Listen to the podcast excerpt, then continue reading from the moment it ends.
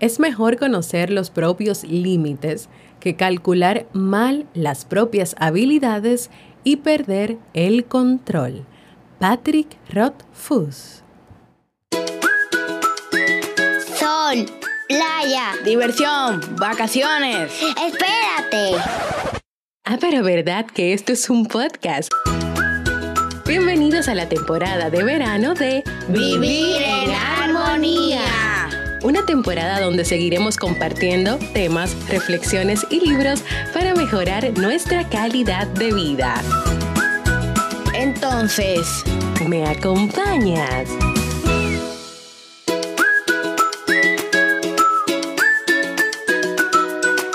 Bienvenidos al episodio 366 de Vivir en Armonía. Mi nombre es Jeymi Febles y estoy muy contenta y feliz de poder encontrarme compartiendo contigo en este espacio. En el día de hoy estaremos compartiendo el tema El respeto a los límites personales, así como el libro para este mes de agosto.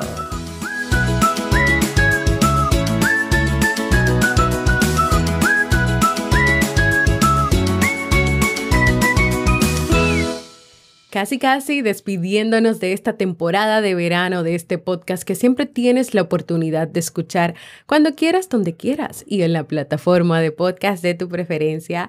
Y estoy muy contenta iniciando una nueva semana muy interesante porque termina agosto y comienza el mes de septiembre y también va a terminar nuestra querida y hermosa temporada de verano. Antes de comenzar con nuestro tema de hoy, quiero recordarte mis servicios de psicología para los que estén interesados o interesadas en iniciar un proceso de terapia o acompañamiento psicológico. Si te animas a hacerlo conmigo, a que trabajemos juntos y que yo te pueda ayudar y guiar en esos objetivos, en esa meta, en eso que tú quieres lograr. Puedes ir a JeymiFebles.net/consulta para que puedas tener ahí todas las informaciones. O si no, también me puedes escribir a mi correo electrónico para más información. En esta semana se va a terminar la temporada de verano de este podcast Vivir en Armonía y también del podcast Te Invito a un Café. Así que Robert y yo hemos decidido hacer una serie de conferencias todos los jueves de septiembre. Los primeros 2 jueves va a comenzar Robert y luego los demás jueves me va a tocar a mí. Vamos a estar hablando sobre hábitos, sobre productividad, sobre asertividad y dependencia emocional, que por cierto, a mí me toca la conferencia sobre asertividad y el último jueves de septiembre sobre dependencia emocional en la pareja. Cada una de estas conferencias va a tener un costo de $20 por persona, pero las personas que ya están inscritas en Kaizen o en Mastiu.net van a entrar gratis. La primera conferencia es la de desarrollo de hábitos efectivos, que se va a realizar el jueves 9 de septiembre. Anota, jueves 9 de septiembre. Esta la va a impartir Robert. Si quieres hacerla, ya Robert de una vez se va con sus descuentos. Hay un descuento si te inscribes en esta semana, donde solo vas a pagar $9 para ver la conferencia. Y si no puedes en esta semana y llega el próximo lunes, todavía ahí vas a poder pagar $15. Ahora, si dejas la inscripción para el mismo día del evento, es decir, el jueves 9 de septiembre, entonces ahí sí te tienes que inscribir con tus $20. ¿Quieres más información? Kaizen.com/eventos. Hoy vamos a dar respuesta a una solicitud de temas que me hicieron para conversar sobre lo siguiente. ¿Es bueno ser accesible para otras personas? Esa fue la solicitud de tema. Esta pregunta es muy general. Al final no me pusieron una explicación de con qué tiene que ver. Así que yo quiero abordarla por donde yo creo que tiene que ver, desde la idea de saber hasta qué punto debemos ser accesibles a las personas, o sea, a las relaciones interpersonales que tenemos. Y yo le agrego la importancia de tener límites claros para que esa accesibilidad nos lleve a mantener relaciones sanas, para que esa accesibilidad no nos lleve a olvidarnos de nosotros o a dejarnos tal vez manipular, presionar o establecer relaciones donde lo que prime sea el tengo que hacer todo para que los demás me quieran, me aprueben, tengo que siempre estar pendiente de todos los demás y comenzar a olvidarte de ti. Yo creo que tiene que ver con una accesibilidad que sea sana. Según mis estudios, mi lectura de varios artículos, que no aparece ningún artículo que se llame así, como este título, como esto que me han pedido, lo que implica ser accesible con las personas se refiere a mantener y mostrar ciertas actitudes y habilidades como, por ejemplo, la empatía, la confianza, la amabilidad y la comunicación. Actitudes y habilidades que son necesarias para tener relaciones con los demás. O sea, con eso tiene que ver la accesibilidad que en conjunto yo entiendo y también por lo que leí con lo que está relacionado. Entonces, es bueno ser accesible para otras personas. Si vas a establecer una relación de amabilidad, de empatía, de confianza y de comunicación, es bueno ser accesible desde ahí, desde esas actitudes y habilidades, claro que sí. Ahora, cuando esa accesibilidad te comienza a llevar por un camino donde importa más el otro que tú, donde se respetan los derechos del otro y no los tuyos, donde no hay límites claros y las relaciones comienzan a convertirse en tóxicas, o sea, de relaciones sanas a relaciones tóxicas o desde el principio, relaciones muy tóxicas, ahí, en esas experiencias, la accesibilidad comienza a dejar de ser buena. Ahí la amabilidad comienza a dejar de ser buena. Cuando tú, para ser amable, tienes que olvidarte de ti, no es bueno. Cuando tú, para ponerte en el zapato del otro, es con el otro manipulándote emocionalmente, no, ahí no. Cuando la confianza en esas relaciones es de una sola vía, o sea, que no es de doble vía, de ti para la persona y de la persona para ti, tampoco. Y no hablemos de la comunicación, tal vez de una comunicación basada en que tú tienes que adivinar lo que el otro quiere, lo que el otro siente, lo que el otro desea. No, ahí no. Entonces, mi recomendación número 1 para tener cuidado y saber ¿dónde tiene que llegar esa accesibilidad? Es poner límites, poniendo límites. A veces las personas piensan que no se necesitan establecer reglas en las distintas relaciones con las personas o que no hay que hacerlo desde el inicio, ya que esa persona que estás conociendo o que ya conoce o esa familia podría entender que no está bien, que cómo va a ser que ahora es que tú vienes a saltar con esto de que no te gusta la manera en que hablo, en que te digo las cosas, o que siempre te estoy diciendo lo que tienes que hacer. ¿Cómo va a ser que tú me estás diciendo eso ahora? Pueden pensar que es incorrecto, o tal vez tú puedes pensar, bueno, pero es que no quiero herir sus sentimientos, o tal vez si le pongo una regla, un límite, o le dejo claro que hay ciertas cosas que me molestan, puedo herir sus sentimientos. Pero señoras y señores, comunidad, tú que me estás escuchando, lo que nos ha demostrado la vida es que cuando no están claros ciertos límites y normas, esto pueden crear situaciones conflictivas, situaciones estresantes, confusión, malos entendidos, que llegan a un punto de ser difíciles de resolver. No imposibles, pero sí difíciles de resolver. A veces por la falta de sinceridad, de honestidad, de comunicación sincera, que tal vez se dejó de lado para no ofender o herir los sentimientos de los demás. Yo creo que si nosotros ponemos en una balanza las ventajas de poner o no límites en las relaciones interpersonales, tendrá más peso los beneficios de sí ponerlos que lo que puede pasar cuando tú no lo pones. Recordemos también que cada persona es diferente, tú eres diferente, los demás son diferentes, que existen entre las personas diferencias de carácter, de valores, de intereses. Y entender esto es primordial. Luego de que tú entiendes y sabes que cada persona es diferente, que no va a pensar igual que tú, que no va a actuar igual que tú, entonces viene el entender que hay conflictos y problemas que pueden evitarse, que pueden solucionarse. Y eso solo se logra marcando límites claros desde el principio. Poner límites es una habilidad, tal vez te preguntes, o también tal vez te preguntes, ¿Puedo yo tener esa habilidad? Claro que sí, todo el mundo puede tener esta habilidad, pero tiene que trabajar para eso, tiene que ser constante y tiene que comprometerse. ¿Qué es un límite? Por si todavía no lo sabes o no lo tienes claro o se te ha olvidado, son definidos como esa barrera, esa línea de lo que cada persona es capaz de tolerar. O sea, lo que yo puedo tolerar de los demás, lo que no puedo tolerar de los demás. A veces está relacionado con, es un hasta aquí, o sea, hasta aquí tú puedes llegar, hasta aquí nuestra confianza, hasta aquí nuestra comunicación, hasta aquí. Pero cuidado, cuando tú pases ese límite, esa línea o esa barrera de confianza y comiences a creer que siempre tienes que decirme lo que yo tengo que hacer o que yo tengo que pedirte permiso para yo tomar una decisión, hasta aquí. Ahí ya esa barrera o línea está difuminada y la sobrepasaste. Es tener esto claro, es tener esto claro. Y claro, también los límites están relacionados con la manera en que tú quieres que los demás te respeten a ti. Y ya sé que tú te estás preguntando, pero ya, Jeymi, has hablado mucho y has introducido el tema.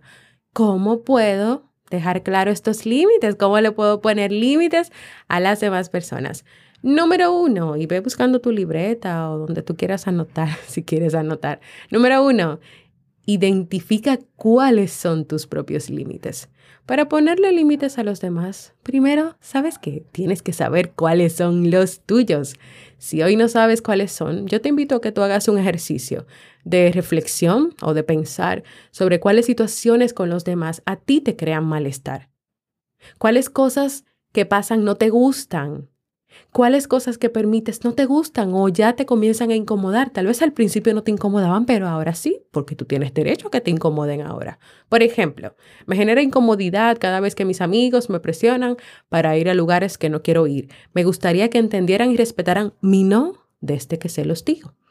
Entonces ya tú sabes que eso es uno de los límites, de las barreras, de las líneas que a ti no te gusta que los demás pasen. Entonces hay que dejárselo claro, hay que decírselo a los demás. Y ahí viene el segundo aspecto. Número dos, practica la sinceridad clara. Anímate a expresarte y decir las cosas que tengas que decirle a los demás. Por más difícil que tú creas que pueda ser esa conversación, tal vez al final no es tan difícil. O tal vez sí, dependiendo del tipo de persona o de cómo es la persona. Pero aquí es importante evitar el comportamiento de hacer algo que tal vez le envíe el mensaje sin tú tener que decírselo. Por ejemplo, no tomarle la llamada a alguien o no responder los mensajes esperando que esa persona pueda captar tu indirecta, pueda interpretar o adivinar el mensaje que tú le estás enviando o que tú crees que tú le estás enviando.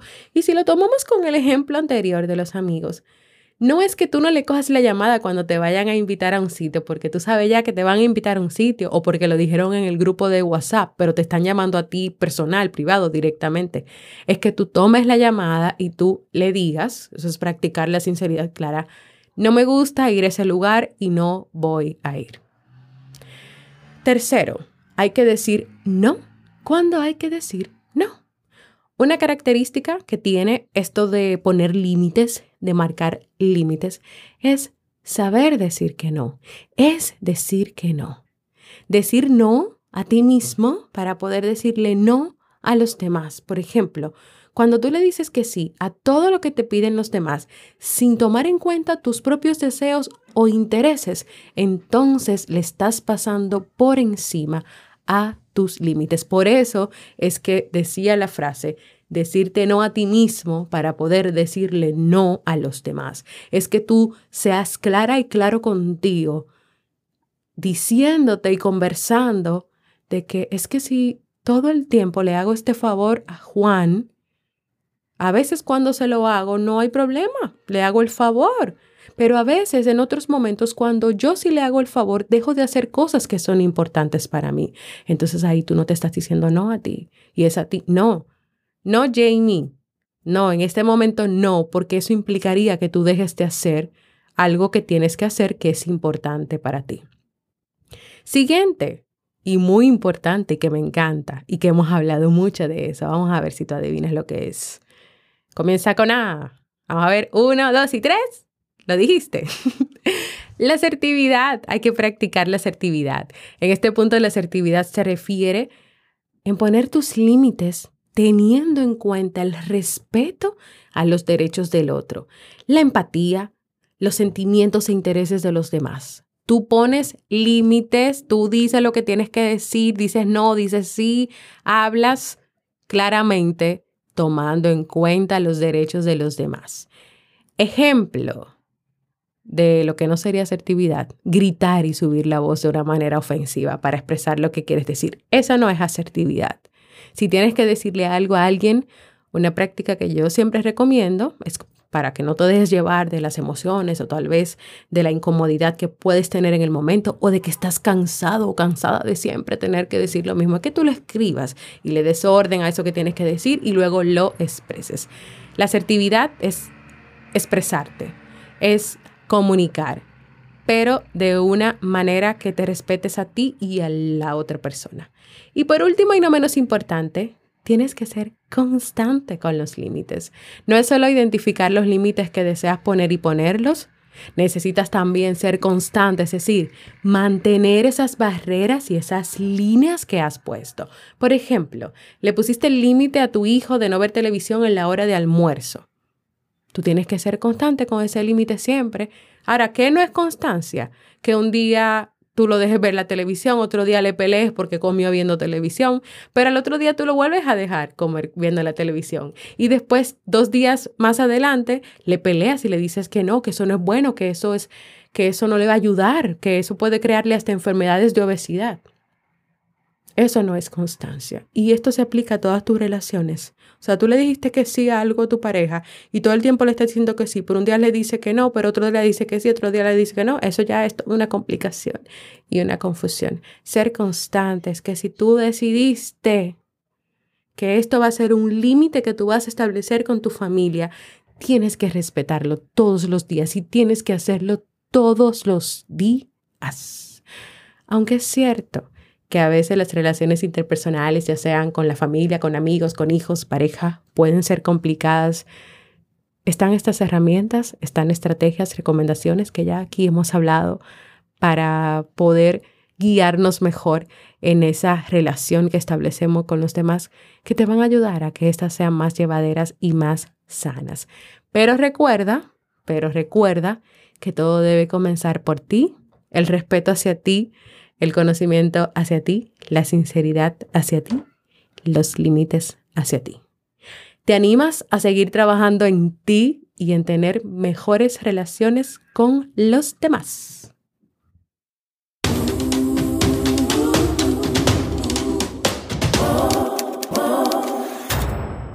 Y así hemos llegado al final de este tema que espero que sea de mucha utilidad para ti. Quiero invitarte a que compartas conmigo tu experiencia escuchando este episodio de hoy. Si tienes dudas, si tienes preguntas, si quieres exponer un caso para que yo lo desglose, compartirlo en un episodio, lo que tú quieras, lo que tú desees, puedes dejarme un mensaje de voz en jeymifebles.net /mensaje de voz o también puedes escribírmelo en jeymifebles.net /proponer. Porque para mí es muy importante escucharte y leerte. Y ahora vamos al segmento Un libro para vivir.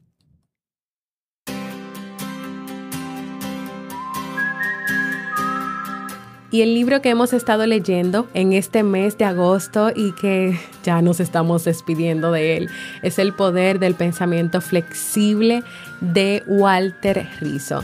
La mente flexible fortalece el yo, actúa como un factor de protección contra las enfermedades psicológicas, genera más bienestar y mejores relaciones interpersonales. Y yo le agregaría que cuando tú tienes una mente flexible, tú tienes la oportunidad de aprender más cosas, de poder crear relaciones más sanas con los demás y claro, eso al principio puede ser difícil, sobre todo cuando tú tienes ideas y creencias muy establecidas y crees que la vida solamente se basa en esas ideas y esas creencias, pero no.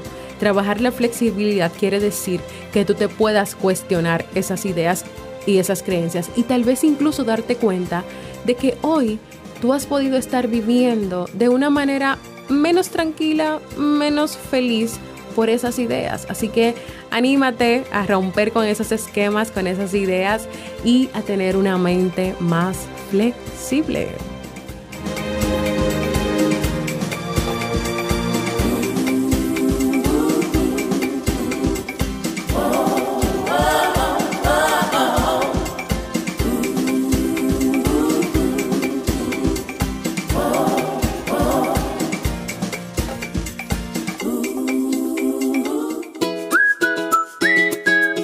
Y así hemos llegado al final de este episodio, que como siempre espero que sea de mucha utilidad para ti. Quiero invitarte a que te unas a la comunidad de Discord.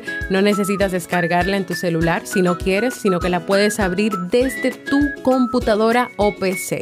Ven a vivir junto a mí y las personas que ya están ahí la experiencia de crecimiento, de apoyo y de aprendizajes que estamos viviendo cada día. Ve a jeymifebles.net/comunidad. También quiero invitarte que desde cualquier plataforma donde estés escuchando el podcast, recuerdes suscribirte, ya sea con una campanita, con una manito arriba, con un corazón. Claro, también dale a la manito arriba, al corazón, a todo lo que pueda indicar que este podcast es importante para ti y que con esto tú hagas y tú colabores en que otras personas también puedan escucharlo. Gracias por escucharme. Para mí ha sido un honor y un placer compartir contigo. Y nos escuchamos en un próximo episodio de Vivir en Armonía.